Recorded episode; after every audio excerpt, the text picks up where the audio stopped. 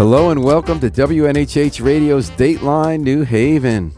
I'm your host, Paul Bass, inviting you to look behind the headlines on the stories that make New Haven tick. Jonathan Wharton makes New Haven tick.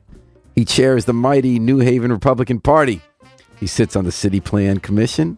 When he's not busy teaching political science at Southern Connecticut State University and inspiring a new generation of young people to get involved in politics, or bicycling around town and just basically being everyone's idea of delightful company, even when they're bashing his beloved party in Democratic New Haven. So, Jonathan has a lot to say about what's going on in New Haven these days, and he's here in the WNHH studio to give us his take. And a special thanks to Yale New Haven Hospital for providing support for today's program. Welcome back, Jonathan. Always nice to have you here. Same here, Paul. Thank you for the invite. How you been? Doing well, especially in light of the city plan meetings, as you know, Well, and among wanted, other things. I wanted to get right into that, Jonathan. We'll talk Yeah. about the Republican Party in Sure. election year, and that's a lot of fun. Yep. But first, I want to talk about City Plan Commission. Yes. because a lot happens there, and it's pretty important stuff. And last week, I would say that we had one of the most illuminating meetings That's a good word for use using it. I, I because of what else, came yeah. out on the record. That's usually just spoken Yeah. off the record. Right. Okay, Right. so so on the one level, you were, and as usual in New Haven, we say we're and debating and voting on one topic. We're really voting and debating on another. Mm-hmm. So we were debating affordable housing. Yes. And I think you might agree with this too. I'm not sure that everyone kind of agrees we need more affordable housing in town. Absolutely. that was market, said at the we're meeting. building market rate housing, Mhm. and that's going to build our tax base. It's going to bring new people, right. but we want to make sure New Haven remains a place where you can afford to live here if you work here. Right. So then the the a bunch of Democrats on the um, board of alders, all of whom work for Unite Here, the local um, unions of Yale, also represents re- restaurant workers. They put in a, a bill to have a moratorium Right. on converting any single room occupancy buildings, meaning places where you rent a room for pretty cheap week by week. There aren't that many left in New Haven. Uh, converting those to other kinds of uses like upscale uses. And they want to have a six month moratorium so we can come up with a plan so that none of that happens. In the meantime, we can preserve the housing. So Oakland did that. Chicago did that. People said that sounds like a good idea. But what was interesting in this case, it was introduced right after it was announced Yes. that a Chicago developer had bought the Hotel Duncan, Mm-hmm. a 92 unit hotel, which I think about a third, maybe two and a half of the were week to week rentals. The others were a regular hotel. And it was one of the last SRO places downtown. And it got, and it actually got grandfathered with old zoning so that nowadays you couldn't really put an SRO there in the state it was in because it's not safe with the fire and everything, exits. So they had this beautiful, kind of great storied hotel downtown. And it's not just only poor people stayed there. You, you had heads of Yale departments and stuff. It's like the ambience. It's kind of cool, kind of everybody lived there.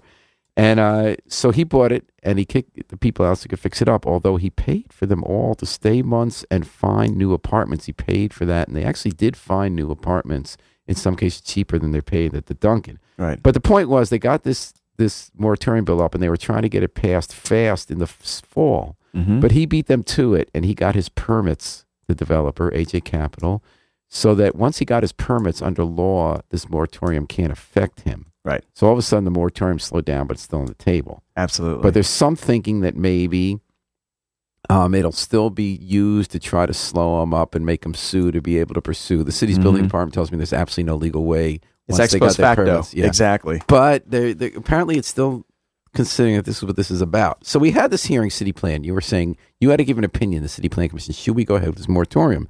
And your staff had said everyone wants to talk about affordable housing, but this is drawn in a way that is going to be completely illegal. The way it deals with the zoning laws. And the Mhm. second time we've had a bill like that that seemed to be introduced for other reasons, and it's going to just not be a good way to do zoning in the city. And uh, the um, the people who pushed the bill said, "Oh, we were only thinking about affordable housing. We weren't thinking about the hotel and whether it should be a union hotel." But then the union, the, the president of the company division that's building this hotel came to town. He and his lawyer were at the hearing, Yes. and his lawyer said out loud that the Unite Here said, "Can you please have a? We'd like you to sign a neutrality agreement so we can organize a union at your new hotel." Right. And then as soon as he said no, days later they put this ordinance in, and that's why they're rushing it. And they didn't deny that. Yep. And then he, the president himself, confirmed it to Mary O'Leary and the rest of them. He said, "That's what I. Yes, it's true." What did you think when you heard that?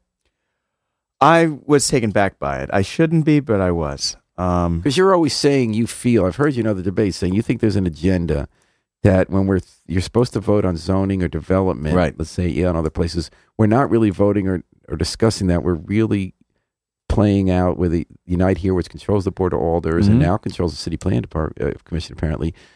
That they're really pushing their own agenda, not being upfront about for unionization issues, and not the and holding hostage the kind of stuff we have to vote on. and doing it quickly. You know what I what I brought out uh, at the meeting last week was that um, there were a couple of things that were that kind of intrigued me. One, and and I said this at the very beginning, the mere fact that, as you said, Paul, city plan staff explicitly said in their memo not to support. And this is the second time in a row. There was another bill that that, back in the summer. that the group posed to try to change all the zoning in town. Again, was seen Right. as a knock at Yale. Yep. To although I think it had some pretty good ideas in it, but it was, It was hastily put together without any without Absolutely. any consultation no staff, no city professional staff. staff. people, anyone It's amazing. in their group, and they're trying to rush it through. And the staff was saying, "Look, hold off. Exactly. These are good ideas, but if you do, a matter of fact, important ideas, which Right. is the zone uh, university development, which everyone agrees with just about, not everybody, not, not Yale, but everybody else, and holds them accountable. But you're doing it in a way that's illegal. I guess the thing that surprises me at the end of the day is it seems as though they tend to do things in their own bubble. They don't tend to lean on or ask for advice from staff, or even, for that matter, from commissioners like myself. But you've said in others that you think that's because it's a different agenda. It's not the issues they have on the table, but they're trying to pressure whether it's Yale or this developer for an, another. some kind of leverage. Agenda. Absolutely. But I mean, look, the beauty of politics is, you know, negotiation, communication. The ugliness of it, the lack of it, which has clearly been the case here. And so we're another example of where, and, and I said this, that, know, the majority of the time, Paul, the commissioners are at least 90% supportive of whatever the staff recommends in, in these memos. And the memos are explicitly clear in terms of the conflict and the issue, especially as related to SRR housing and certainly with, with this down the road. But my colleagues went on ahead and went on board with it three to two, although it's kind of intriguing what happened because we take alternative, I'm technically an al- alternate commissioner. So it was not my turn to vote. So I couldn't vote for it or against it. When do you get to vote? Uh, we we swap whenever you know it's going to be too many. When it's more than five. So this time around, I think we had seven at the meeting, or, or maybe it was six. And so I could not vote. I could certainly speak, which I did, and I was very So you can outspoken. participate, but do you, do you get Absolutely. to vote only when a regular commissioner is not there? uh, correct, or the uh, the alter, the alternate, which would have been Elias. So in other Uh, words, there's always one alternate. Mm-hmm. So there are two alternate members, one of whom gets the vote. Each Correct. takes a turn. Exactly. Why is that? Um, because I think that they want a certain number there to make certain that they have enough for you know for quorum. So there are five member, no, four members. Uh, technically, it's five, and I believe two alternates, if I remember correctly. Okay, but yeah. at this meeting there were only five voting and one other alternate. right, and of course there's myself Who was there. missing? Uh, you know, that's a good. I, I'm trying to remember who was missing. Okay. Um, but yeah, it was it. But it was very interesting. Now, of course, you heard my colleague uh, Leslie Radcliffe, who was very outspoken about what you said, the union connection and the concerns surrounding that, and she did bring up again what happened in the summer. But I guess I was more struck by, at the end of the day, how how do you go against staff and their recommendations in their memo? Well, the argument being because they're not really concerned about the merits of the legislation. They're really concerned about getting something passed to put pressure. I was really surprised. And then what ended up happening is that you saw that it, you know, it was kind of intriguing. What ended up happening was that it was, you know, three to two, but it was Leslie who voted against it. It was You're talking about a strong statement. City plan Yeah. can't really control this anyway. The alders can do what they want. Absolutely. You're supposed to give an opinion. sure. So and that's the- exactly what they first, voted on. The first vote was to give an opinion saying we think you should kill this, and that's what failed two to three. Yep. And then they passed a lighter one saying we recommend you rethink it four to Correct. one. And that's when the language has changed at the at, I mean this went on until midnight. And the staff was up there putting it together. You know, and it, the interesting thing I think a lot of people don't know, Paul, is I used to be that kind of person where I would the, I was a staff aide for years on a committee up in Congress and even in, in the state legislature in New Jersey. Which so I know what that's which like. Congressional committee. Uh, I was involved with the small business uh, committee Oh, uh, good there, and so I was involved with that uh, behind the scenes, also Ways and Means. And uh, but in New Jersey, I was dealing with the Banking and Commerce Committee, so I felt for the staff. I was very sympathetic because I know what that's like. But at eleven o'clock at night to draft and redraft these things, I don't think a lot of people really understand. That takes a lot of work. So the staff redrafted it at that time? They did. That's when they inserted the language that you saw at the end about saying that you know if you're going to do this, please make you know consider at least a task force and make it so it's more holistic. It's inclusive of as many people as possible. But for us as a commission to go against staff recommendations, like that never happens. Seriously. So now I want to push back a little against Jonathan. Sure. Jonathan is the GOP town chair. Yes. He's uh, on the City Mhm. Plan Commission, a, a professor of political science at Southern Case He was an all around Mhm. civic guy. Yep. Um, so let's say they weren't faking. So my gripe always with the Unite Here and the All is they, with the press, with the public, they never tell us what they're really doing. Mhm. They do it sneaky in a back room, just like Yale, who's their opponent. They're really the same. They don't tell you what they're really up to, and they spring things at the last minute, and they're doing it pretending that they're doing one thing, but they're really doing something else. But what if they were honest? I think I would be much more sympathetic than you are to their agenda because you, as the Republican Party, have said you felt that having labor be dominant on the Board of Alders is holding up development and a conflict of interest. I understand that argument and I respect it, Jonathan. Right. I see it differently, which is that too much in government, big corporate entities already control the government. They have the money, they have the influence that their agenda is so often carried by government Mm-hmm. that it's really important that labor be a balance to corporate interests and big money interests in and to power in general in government. That that's why we have Social Security in this country. That's why we had a war on poverty in part. Right. And and so I if they were honest and said, you know, we have we believe that a stronger union at hotels, that if we have development in the city, it needs to be union workers working there because otherwise what's who benefits from the development Mhm. if you're not getting paid enough? And then the counter argument could be, well, you're still raising the tax base, you're not going to tax homeowners and renters indirectly, so they're benefiting anyway, and all that kind of stuff, and you can preserve social services. There's an argument there. But I think there's an honest argument to made that, especially in these times, we need labor to be active in politics, and that a stronger labor movement will benefit everybody else, and that is the public good. And I, I would argue that they just shoot themselves in the foot by never being honest because I guess they're so sure no one will support them because of anti union sentiment in this country, although not in the city. Not in the city, no. And I don't. so think, why do you think they I, lie? I, I don't think so much that they're being dishonest. I think Of it's course, just, they're being dishonest. They said this had nothing to do with the neutrality agreement, and it was they, everything they to do say with the that neutrality agreement. publicly and the things that they do in the back rooms is you're right. I don't disagree with that. My concern is that I wish that they would communicate their concerns and issues before commissioners like myself, so we know what the game plan is. But see, that's the the game plan is not to tell you so they can get stuff through for a different reason. So imagine what so what if they were honest? so we're what- agreeing what- about that. So right, so right. The interesting thing is, if you look at our commission, right, we have obviously a couple of new union leaders on it. Right. Right. So it's kind of interesting. But it's what not if like they, they're not aware they of were upfront? They why- could still get their way anyway. yeah, because the reality is the merits of- of the. I agree. So the Sure. merits of the issue. sure. Well, I think they worry about lawsuits too. Like if the union and they should because there's going to be likely a conflict of interest in light Right. of who's on the commission. So what? Um, you know, what if they were honest in general, though? What if they went public and said, "We don't agree with Jonathan. We don't agree with the Republican Party. We think it's important to require that new developments include union labor. We Mhm. think it's important that Yale be pressured through the political system to support union organizing at Yale, so that people can get better benefits, which it, it, it, fights poverty and it, and helps the whole economy." You'd lose that argument, wouldn't you, Jonathan? I wouldn't say we would lose. no, no, it. I mean at the ballot box in New Haven. look, we already do as it is. Right. So what's going to be the difference between if they did or did? So why do you think they don't? because they they have the leverage, they've got the power, they've got the base where they get the turnout. They do the door knocking, even in the elections. We certainly saw that back in November. You know that, Paul. Right. So don't you keep that by being upfront about your agenda? one would think and one would hope in politics. But we know one thing about politics, and you know I study it. I'm certainly Right. a student of it. You have at least a, you know a, something in your back pocket you always keep Mm. and that you use, and so they have that ability to do it, and they're organized. Listen, I right, don't you- question you their techniques; politics. they're good at it. Right. So my what I'm trying to understand from you as a political scientist is Mhm. why they're not more honest about it. You said they need something in their back pocket. Right. But given that the public sentiment is in their favor, given that when they talk honestly about what they want, the public supports them.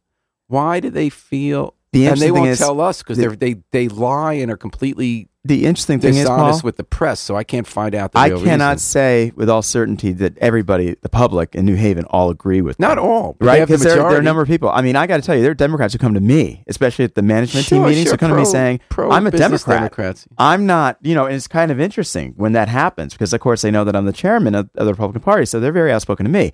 Problem is, they're very under the radar. But It's you know amazing. they would never be outspoken. I hear that from Democrats too, Jonathan. Mhm. But and I think they're not all painted with one brush. Some of those people are very pro labor, Yes. and what they resent is the dishonesty. They Yep. say we're trying to have a conversation about development, and they're not admitting that they're holding it hostage for un- separate union interests that they honestly believe is good to redefine development for everyone's benefit. That instead they're pretending something else and dragging us through problems we don't need to have and could have. So that's why those people. So I'm wondering, wouldn't those people Mm-hmm.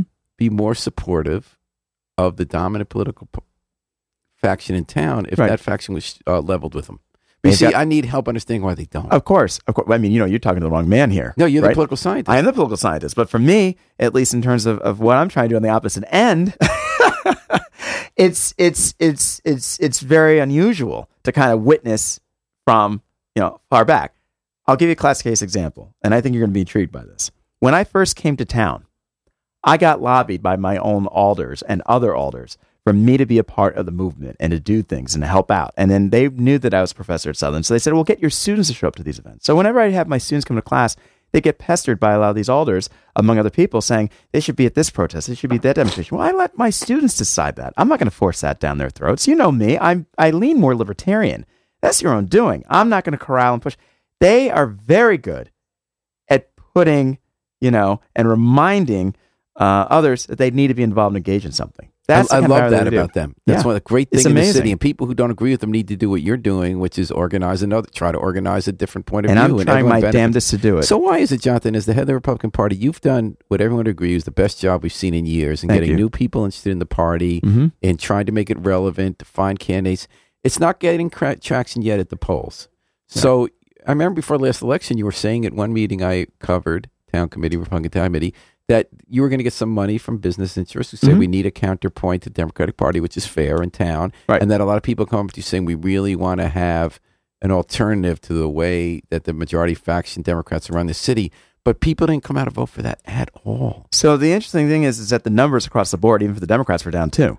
Yeah, but that's, because there was no, but that's because there was no opposition, Jonathan. That's Exactly. an easy one. That's Most right. cases, there weren't even two candidates running, and there wasn't a Even Marcus comp- Paca, obviously, right. There was not a of week early. It wasn't even a So you can say that at the top of the ticket. But even for the alder races, you saw those numbers in terms of the candidates. But if there's a strong mayoral's race, that you would have had higher numbers. I absolutely. I mean, that's usually the case traditionally speaking. But I will say, as a side note, we did fundraise a significant share of money. There, there is interest for, you, for you're that. definitely doing everything know? right to build apartment, no question. right. And then going back to when you had J.R. Romano here, my my you know The state Republican right. chairman. you know, and he was very supportive of me. Uh, you know, in saying that, look, we've done the door knocking, we did the phone calling, we've, you know, Oh yeah, they're the all supportive. They want there to be a Republican Party in New Haven. Absolutely. And so we've made those inroads. And one thing I'm very proud of, Paul, I mean, you know, despite your journalists who've been very good at coming to our events and kind of bashing us here and there in the Oh, articles. come on. I'm Bashing- just, just you putting it really out think there. it's bashing well, not- my colleagues on the committee feel as though it is. You don't think those articles are good for you to get the attention and that they fairly represent the candidates and that you got 10 times as much coverage in the Independent than any other publication for your people running for office? I always believe any press is good press, even And if it is negative it- press. You but really my, think most of it was negative? I don't think so, but some of my Oh. colleagues, at least on the committee, That's because they're new to politics and they don't realize that. well, it, You, had can- one could candidate who didn't that. realize it was a very Well, positive well, article for him because he didn't like the picture. He thought it well, was. that and the whole his saying out loud he wanted to be an independent. He's going to run the next time. But I mean, you know, the thing is that you know these things can be caught up in the articles. It can be said a certain way, but we are trying to at least emphasize that we have something on the ground. And one thing I'm very proud of is, and you know this, Paul. At the end of the day, you all can say what you want. But we did get a lot of these appointments for commissions and boards That done is this past important, and that's how a lot Almost of a that's how a lot of business gets done in the city. You know one thing, and and so anybody can certainly your readers certainly. My poor freshmen are like, my God, have you read the independent comment box? Because they, your readers and listeners love to bash me. But You so- personally? Oh yeah, some of the comments are amazing. So and the interesting thing is, is that you can say what you want, but we did get these commissions and boards filled because there were a lot of empty seats. Yeah. Before And they're supposed to have Republican representative or independents. absolutely, or even independents. So you're definitely doing the Lord's political work. I'm trying my best. You know, you're gonna love this. That commission meeting, and this is a Paul Bass moment. I know you know Johnny from Devil's Gear. Remember, because he was involved obviously with the fire and rescuing Yeah. people. He comes up to me right after because you know they were voting on the bike share program, and he says, "You know, I like this idea of the commission and everything else. What can I do to step up?" Oh, great. And I, he's like, "Well, you know, but I'm a black Republican cyclist." I was like, "Oh my god!" Kind of shaking my head like, and, and it's funny because he's always repairing my bike. We've never talked shop, right? He's you know three things you're never political shop. Well, right, exactly. Three things you're never supposed to talk about in life, right? You know that. So maybe there's a hidden army of black Republican cyclists in New Haven who will I'll- campaign on two wheels and take the city by storm. Oh yeah, that'll be a dream of mine. But this is a classic case example where people don't know. Hey, you could serve on a commission, you could serve on a board, and they're interested and they're ready to sign up. So I'm very happy that we've been able to get those appointments through. All I'm right. ecstatic about and that. I'm very happy that you're listening to Dateline New Haven, your home for community radio, WNHH 103.5 FM. We're visiting today Jonathan Wharton, one of our favorite guests, the chair of the New Haven Republican Party, member of the City Plan Commission, and political scientist at SCSU. Josh Van Hosen, one of the excellent new candidates you did Mhm. recruit who ran the East Shore. He said, What do you mean not getting traction at the polls? Seems to me we were on the board, which is a far reach from years past. So Josh's point is that you actually fielded candidates. Right. Although for most races you did not. Right. Well, we had no choice. I mean, we were hopeful of getting more wards, you know. yeah, to- but you had it. some, and people like Josh did Yeah. go out and work hard and gave people an alternative. Sure, And absolutely. votes. And so did John Carlson, and God bless him. He was in everybody's face about it, and those signs were everywhere. You know, I mean, I'm still getting heat about that with the, some of the elders. I Is it arg- make the argument that in addition, while it's important to run for competitive offices, that these board of commission seats you're filling give you a chance immediately to actually affect decision making in the city? my hope is is that you have at least a presence of an alternative viewpoint there at those commissions and board meetings. The other thing is I'm treating it as though they're the nursery for maybe considering running for office, Uh-huh. whether it would be That's for all other things, right? Yeah, yeah. I mean, what do they always say? What do historians always like to say about the U.S. Senate? The, the nursery for presidency. Yeah. well, and the board of commission, I was the about board to say of alders, exactly. the big time. Call me a Manny. I'm trying to, you know, nurture at least the possibility. And why are of you this. still an alternate on the city plan commission? Why That's a wouldn't you have moved question. up and have the new people be the alternates? So, because I've almost been there now for two years. Now, there's some political talk I'm hearing on the sidelines as to whether it's happening or not, or what happened. Um, I've heard from some city plan staff I don't want to mention, but there might be some politics behind it that um, some people on the commission don't want me to be at least a, a voting But is member. there any other non-Democrat on the commission? No. So why wouldn't the rules require that if you have to fill mayor's minority, decision? the mayor decided you're just an alternate? Right? So I've remained an alternate. I've not moved up. And that's been asked about why I'm not. And the irony of it is that you know that this is my expertise Right. because I teach economic development. But I thought it would seem that would fly in the face of the spirit of minority representation laws that if you're going to put, you have to have someone who's not a Democrat on it, but not let them vote. Because the new union And purchase. Democrats are you kind said, of, but the Democrats are big on voting rights. You would think so. They You- wanna you let saw- minority you saw the new appointment because he's a full commissioner now. So obviously, I got passed over for it. That's really interesting. Isn't I wonder it? whether there's a legal challenge to that. You know, it'd be intriguing, but I think that it, it, there's got to be some kind of political thing to it. Yeah. I don't know whether it's the mayor's office. I don't know whether it's city planning. I don't know who it is, but I- wouldn't be surprised because let's face it, the unions are big donors to the alders and to certainly the mayor. Mm-hmm. The other thing is we can't forget the alderman who's also sitting there in that position. I mean, as your reporters have noted, he and I have had our disagreements. I, I should also say he's more or less threatened me more than once. What so kind of threat? that he's keeping an eye on me, What keep in line, stay in line, that Really? kind of thing. Like, yes. what you- give me an example specific. Uh, well, back in, after the election, I, I got you know more or less threatened. Where? Where? Like, where were you? Uh, it Was was, it at, after the commission meeting. No, it was after the commission meeting. How outspoken I was uh, about the Munson project. And so, what, what were you told? uh, well, just stay in line, stay in order. I'm keeping an eye on you. Were those the words? more or less, yeah. What were the words? it, it was it was that. It was to make sure that you know I stay in line, stay in my place. I'm not surprised at this, and he's was not this the only after one. the meeting? yeah, and what did you say? well, well. I just said I, I'm glad to know that now, Alderman. Wait, eh, Alderman Adam Marchand said to you, "Stay Sure. in line, know Of your course, place." Of course, He he, said this did. to a white guy. Said this to a black guy. Are you surprised? Yes, Well, stay in line, know your place. the reality of it is, is that I've been outspoken in the past, especially about projects like the Munson project, and I brought out how the alders are politicizing a lot of projects, including that one. And he's not the only one. There've been other other alders who've But threatened me too. and what. It, so I mean, Paul, this is politics. Yeah, Other but- but have what- come up to me. what They've accused me of have stealing. They've accused me of stealing campaign signs, for God's sake. well, that always happens in New Haven, including the mayor's signs. But everybody does steal campaign signs in New Haven and accuse the other people doing it's just it. That's amazing. an old tradition. So, am I that surprised that I'm going to get that kind of pushback? but no. what's the leverage that was held over you? the leverage was for me not to be so outspoken against the board of alders because according to him my being against you know one member or two members about the munson project means that he's going you know i'm going up against all the alders including him Well, what had you said? Had you said something personally about the members? i said how they were not communicating directly with you know the, the management teams and some of their constituents about some of the proposals and plans around the munson project Now, because the Munson Project, so people know what we're talking Mhm. about, is an old factory that had been part of U.S. Repeating Arms before that. Winchester Rifle Factory has been empty a long time. It's on Munson Street, right by Henry, Right. right where you start Newhallville at Science Park. And there's a California developer who's gotten his approvals now. Yes. it took a while to get through. absolutely For to build 385 apartments there. Mhm. Um, most of the neighborhood was actually for it. They went Right. to community management teams. The alders, actually, including in the union coalition, Right. like Jeanette Morrison, were for it. Right. Delphine Clyburn. So, what was the issue? The issue was that, you know, when these meetings were taking place early on back in the summer, you know, that there was no direct communication with the management teams and some of those, uh, some of the people in the investors and developers. whom? Uh, between the alders and uh, the management team members. Well, And- Jeanette, well, we had covered the meetings that Jeanette Morrison held. Right, but there was some confusion about where the management team meeting should take place in terms of this project. I think you remember because it sits right on that borderline, Mhm. and so there was some concern Right, it's about technically. Newhallville, but do it Right. Very involved. exactly. So Yeah. there was a little confusion, and so it was kind of intriguing to me because I brought out, you know, the alders should be able to communicate this directly with their constituents, and I, that, that's not the first time I've said that. There've been other instances where I've been outspoken, not against the board of alders. Is that like outspoken? That's like saying Apparently apple it pie is. should have ice cream on it if you like pie a la mode. I mean, I it's suppose- outspoken to say aldermen should, con- should I communicate would with think their constituents. I, I would I would think it's just common. It's just the reality. I thought you were going to say it had to do with your comments about too, you feel there's too much union influence. No, on, no, no, no, no. I didn't get any direct uh, anything because you've like said that. that. at other meetings. I have. I have.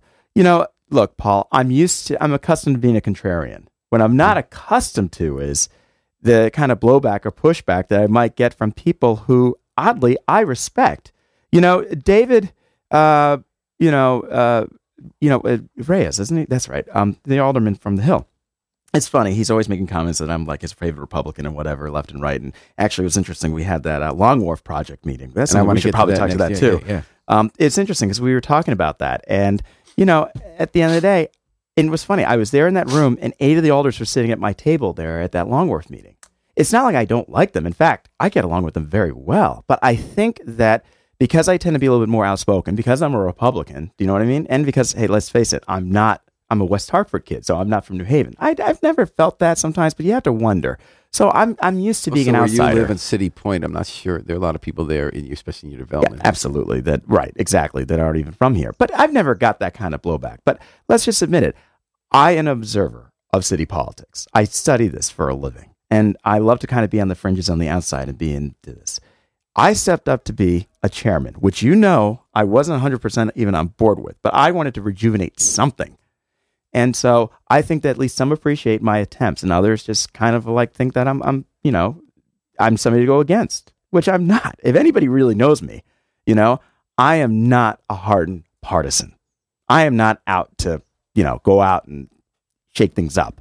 I'm attempting to at least get some roots started in something, but it is not easy. I will tell you that. It's very So stressful. what happened? So let's tell people what Long Wharf is. So we've uh, the city has engaged a firm that just did, designed a two billion dollar remaking. Of, is it waterfront in Washington D.C. area? Uh, oh, you mean for what they did down in D.C.? It was. Yeah, it was a Southwest. So now one. they're doing a big study Mhm. about how, we should rethink the next generation of Yes. Long Wharf area. What should happen with the park there, with the waterfront, with the buildings, and some of the lots all the way over by Sports Haven. Mhm. They're doing a big study and they're having the public take part in it, and you're taking part in it. You live on City Point, Very much so. Yep. and are you? And you're on a committee that's There was a committee, right, to review the proposals, the plans back in the fall, and I was a part of that. I was there to represent the Hill South neighborhood because they wanted some representation so. from Tell there. me about that. So something happened again here about they had a meeting, a public meeting a couple weeks ago, and they're going to be having future public meetings into the spring.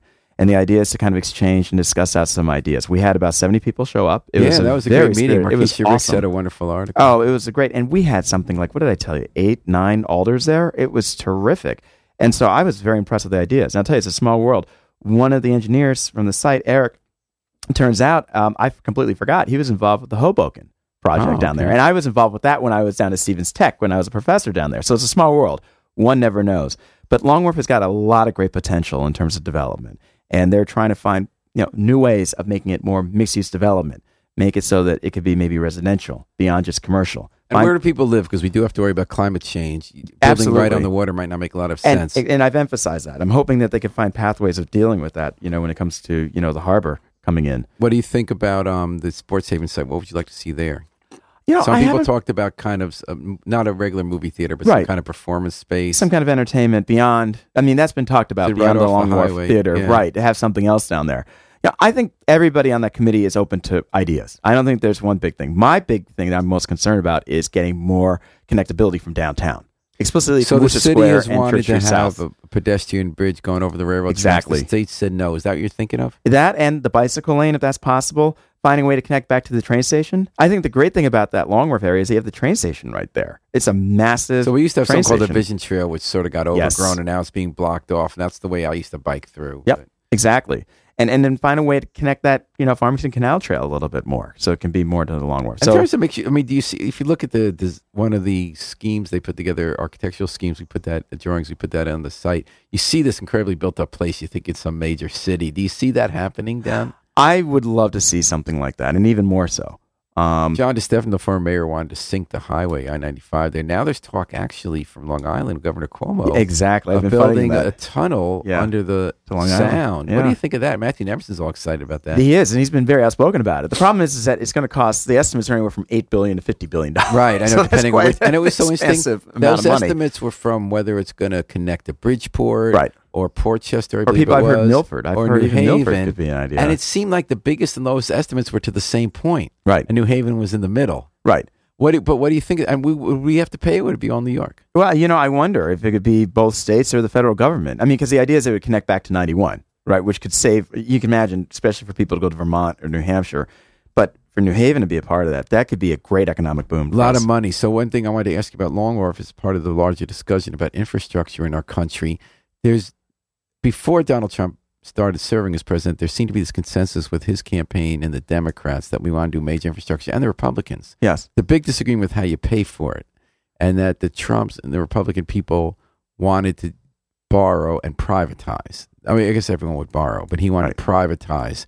And that's very scary to people on the other side of the equation who feel that, like when Chicago got to take over the parking meters and other toll roads, that the way they make their money back is really by closing off a lot of public access. So they charge so much. Mhm. And uh, do you think that the way to build a tunnel or to do more major infrastructure is privatizing?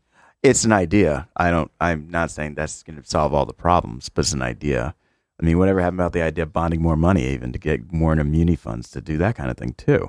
Um, but I also heard that something like the E-ZPass amount for this would be what, 15 $20, I guess. That's a way of making money. I mean, that's an exorbitant amount of money, but I guess if people can afford it, that's one way of bringing in additional funds. But I would love to see more infrastructure in New Haven. I mean, you know, there's no question the potential is Now you live in City Point. What would you like to see happen? I know people in your neighborhood are very concerned about the Long Wharf Park, the Veterans Memorial Absolutely. Park there. What What are your concerns there? What like you would like to see happen? Well, okay, so I mean, Doug Hausladen, you know, a neighbor of mine, The traffic. I know you know very well, person in New Haven, exactly, city government. and, and former alderman. Uh, you know, he had that vision to have that bike lane. You know, he's a cyclist like myself, You're talking so about the, start. is it a two way cycle track? I Mhm. forget. the cycle Yeah. track, exactly. On, Yes, Oh, and on Long Wharf Drive. exactly, because that would be a start towards something down the road. That's a that's a good beginning.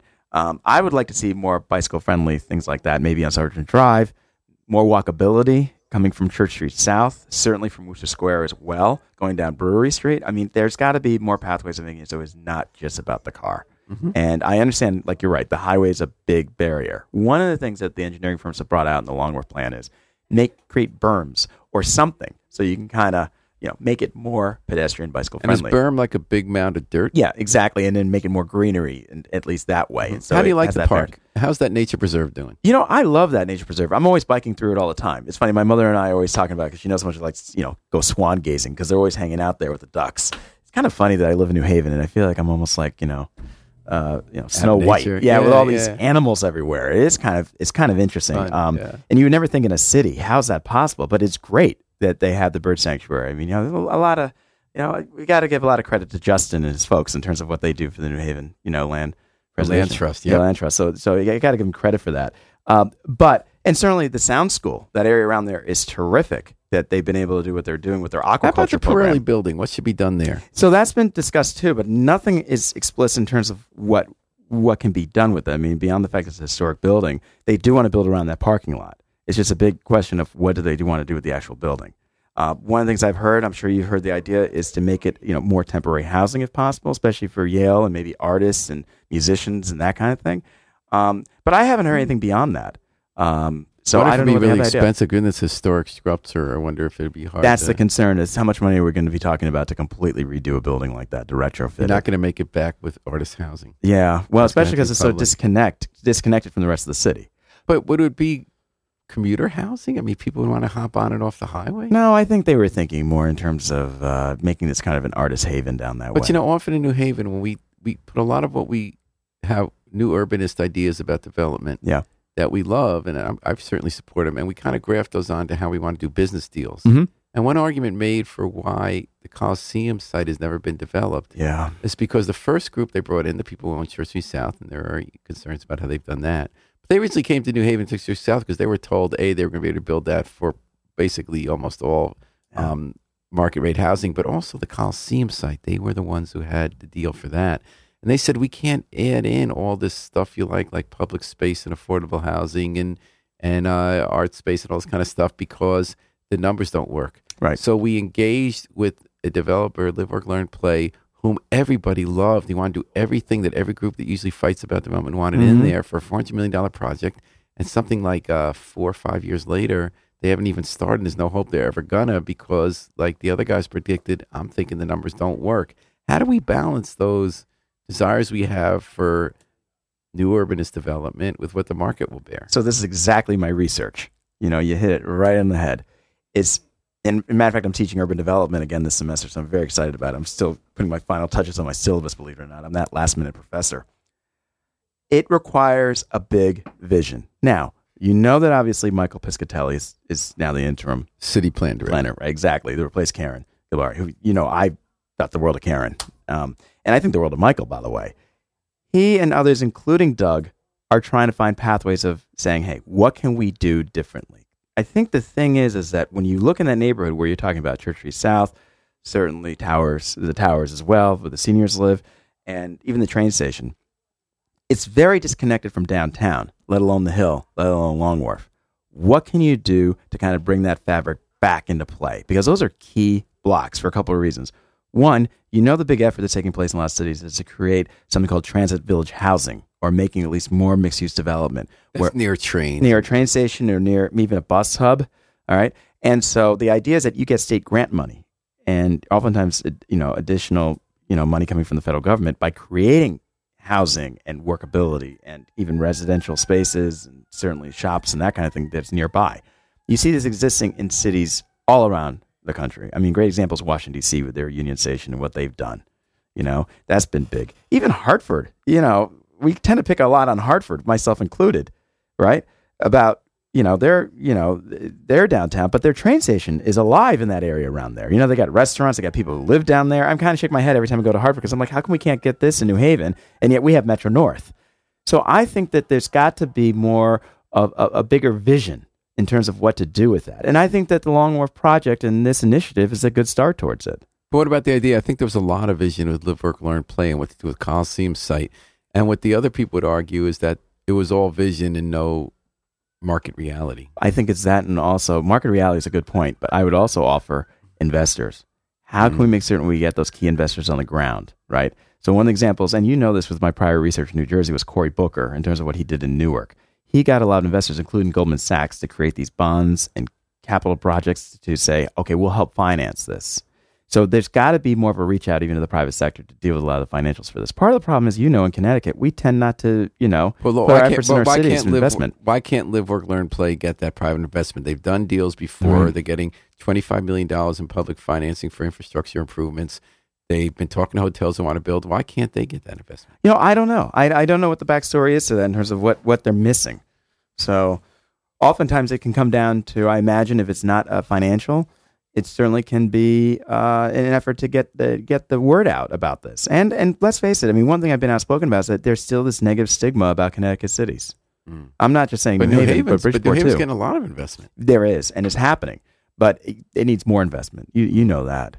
And you mentioned Cory Booker, whom you used to work for. He's a Democratic Well, I never worked for him. I, I Oh. just uh, wrote a Oh, you know wrote a wrote book my book about him and what he was trying to do for urban Are you going to support him for president? uh, no comment. cross- Not yet. So you might cross party aisles. Well, I always do. You know that I do. Right. I mean, I'm a split ticket voter. So, So, you, would you? So it, Cory Booker announces tomorrow. Are you on board? I, I'd have to think about it. I wouldn't say I'm, I'm 100% on board. I mean, remember, I studied a lot on him. So I know a lot of things probably more than most people would. And what's your overall take on the guy? Oh, I like him a lot, but my concerns would have to be in that you know he tends to be in a bubble too often. You know, he likes a lot of yes men and people who are very much surrounding himself that way, that are very positive, as opposed to giving a dose of reality of things. So I have my concerns about him on that. Yeah, I do, and he knows that. He knows Right. that. It's not like I've not been the outspoken one, and he knows very well my stance on this. Uh, His mentor is also my mentor, Dr. Price, Clement Price from Rutgers University. God bless him. He unfortunately passed a couple of years ago, but he he and I had our criticisms about Cory Booker and his leadership style. Well, you're listening to Jonathan Wharton, who has the big view and the local view as the head of the Republican Party in New Haven, SCSU political science professor and member of City Plan Commission, and he's here on Dateline New Haven, WNHH FM. So, as the head of the Republican Party, you're hosting some of the 9,432 people who are seeking the Republican nomination for governor. It's a lot of people. the first two in, Tim Herbst and Stefanowski. we actually had a few last year come by too. so, is this going to be every others. mo- in May? You have to make an endorsement, right? Correct. When At is the convention? I want to say it's the second weekend in May, if I remember correctly. So, when would you guys meet to endorse? Uh, I imagine it would be the week before. I mean, And how many delegates do you have? uh, I, last time we had we had two super delegates. I think we have three or four. Super. I thought there were no super delegates at state. well, I mean, not not super delegate, but you know, permanent delegate at least because There's they're the ones who are behind the scenes. Yeah, yeah. so that's not many votes at a convention. How many are there overall? You Because know, I know Democrats have something like ninety, I, I should know that number overall, and I but can't. yet they're still wooing you. And why is that? I think because the press, you know, we at least have one thing in New Haven is the media. It's certainly your reporters.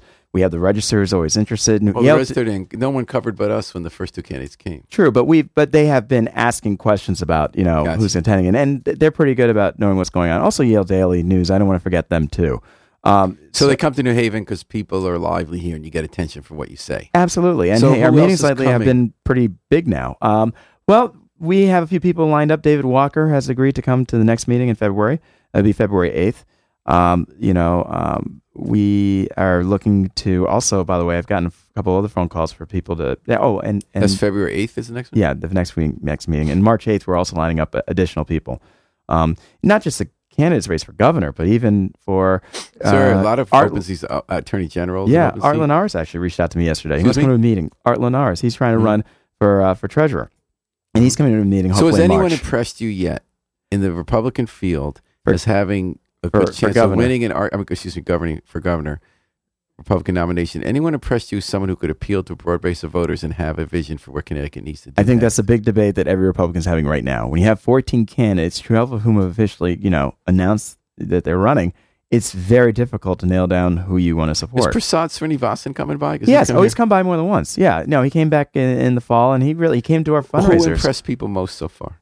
I, I think it's a mixed bag. I think Prasad is somebody who's gained some interest. Uh, you know, Herbst is you know as well. as, You know, Now, at the last meeting, Boughton. you asked Herbst about the allegation that he had been homophobic in his comments about Governor McDonald. Malloy's choice, Mhm. Andrew McDonald, to be the Chief Justice of the State Supreme Court. Were you satisfied with his answer? He said he has a lot of friends who are gay, and that's ridiculous. well, so I guess that kind of goes back to the article that Tom wrote because that was some concern about how it was framed. His concern had more to do with his experience, McDonald's actual experience, and not so much that he's gay. But do you don't think he was? So the Democrats are accusing him of saying that's what he was saying, just like you're saying with the unions mm-hmm. when they're saying we care about a homeless moratorium, when we're talking about union contract. That he was because uh, Herbst is going for the Trump base, Right. That he was pushing the uh, anti-gay buttons undercover. Or do you think that's an unfair accusation? I, I think it is when you look at the bigger picture. I mean, Herbst was trying to say that look, when it comes to McDonald, he doesn't have necessarily the experience that should be, you know, Chief Justice, and so he was outspoken about that, um, and he's concerned about it. Um, now, would I say I have a lot of gay friends, and you know, I wouldn't myself, right? I mean, I don't think that's necessary, but some people tend to go that route in terms of explaining that they're empathetic. Mhm. But it certainly is being politicized. And who do you see as the strongest Democrat in the field, Jonathan? That's a great question, Paul. I mean, I am just kind of following. Drew was a concern, but a lot of people knew. I think a lot of people knew that Drew didn't have much of a chance because he doesn't quite, you know, he's a little too. He seemed like a very promising young person who wasn't ready for prime time. But there had a lot of young people who were interested in following his race. I mean, certainly at Southern, I would tell you, the college Democrats. He's really, very good on young voters, but he's out now. So you got Susan Bysiewicz, Yep. Ned Lamont. You got uh, A lot of people don't know who Susan Bysiewicz is. A lot of people have Jonathan Ned Lamont concerns from the past. Jonathan Harris has gained some traction. I think Luke Bronin could be one to follow because, again, he's younger. You know, I think you know we were on a panel together at the Yankee Institute, and, and I had a chance to meet and talk with him. We had breakfast together. He is a nice guy. Like I, I know, I have no question uh, about that. But he's only been in there less than a term, and he promised he's, going to stay a full Mayor term. of Hartford for two years. Yeah, exactly. So what about um, Oz Griebel? He's running as an independent, kind of going for the A- bipartisan. A lot vote. of people are saying he's going to be a spoiler, among others. Which side? That's a great question. I think Because I don't know how to call that one. I think it's going to be chomping at both. You have another. Tom sent in a question. Follow up on impress question. Do you agree that underfunded public employee retirement and pension liabilities are the most important concern facing the state in 2018? Any Republican gubernatorial candidates offer a viable solution to that problem in your mind? That is a tough. That is a tough question because it's tough to figure out among all the candidates where they stand on this as an issue. No question, it is a major concern about underfunding of pensions. There's a lot of the discussion with the Republican candidates is to switch people to more 401 type K plans, which the union deal they recently had does some of that. But isn't it my, my understanding is that you can't do that with the older right, the tier one. and the tier one people are really the bulk of the problem, right? Yes, and, and yes, exactly. So how do you really deal with that? Because no Democrat or Republican talks about tier one. They don't want to touch that. It's a third rail issue. How would you touch it if you want to be honest? Political science professor and also town chairman Jonathan Wharton gets to give a, a real solution. What would it be? I think it's, it would have to be a matter of going back and seeing what he can do to re, you know renegotiate. But let's face it, they're very effective at what they do. They organize and they're good. And there are a lot of boomers who are obviously benefiting from that plan. All right. Well, Jonathan Wharton, we could always talk for hours. Always. The, time, Yep. the, the clock is ticking. Thank you so much for making time on Monday. Thank you. to visit us in Dateline New Haven. Mayor Toni Harper's at a funeral today. She'll be back next Monday, as the plan. Thanks to New Haven Hospital for providing support for today's program. We're going to take it out with the Afro Semitic Experience, performing I Wish I Knew How It Would Feel to Be Free from the group CD A Plea for Peace. Now, we know what it's like to be free.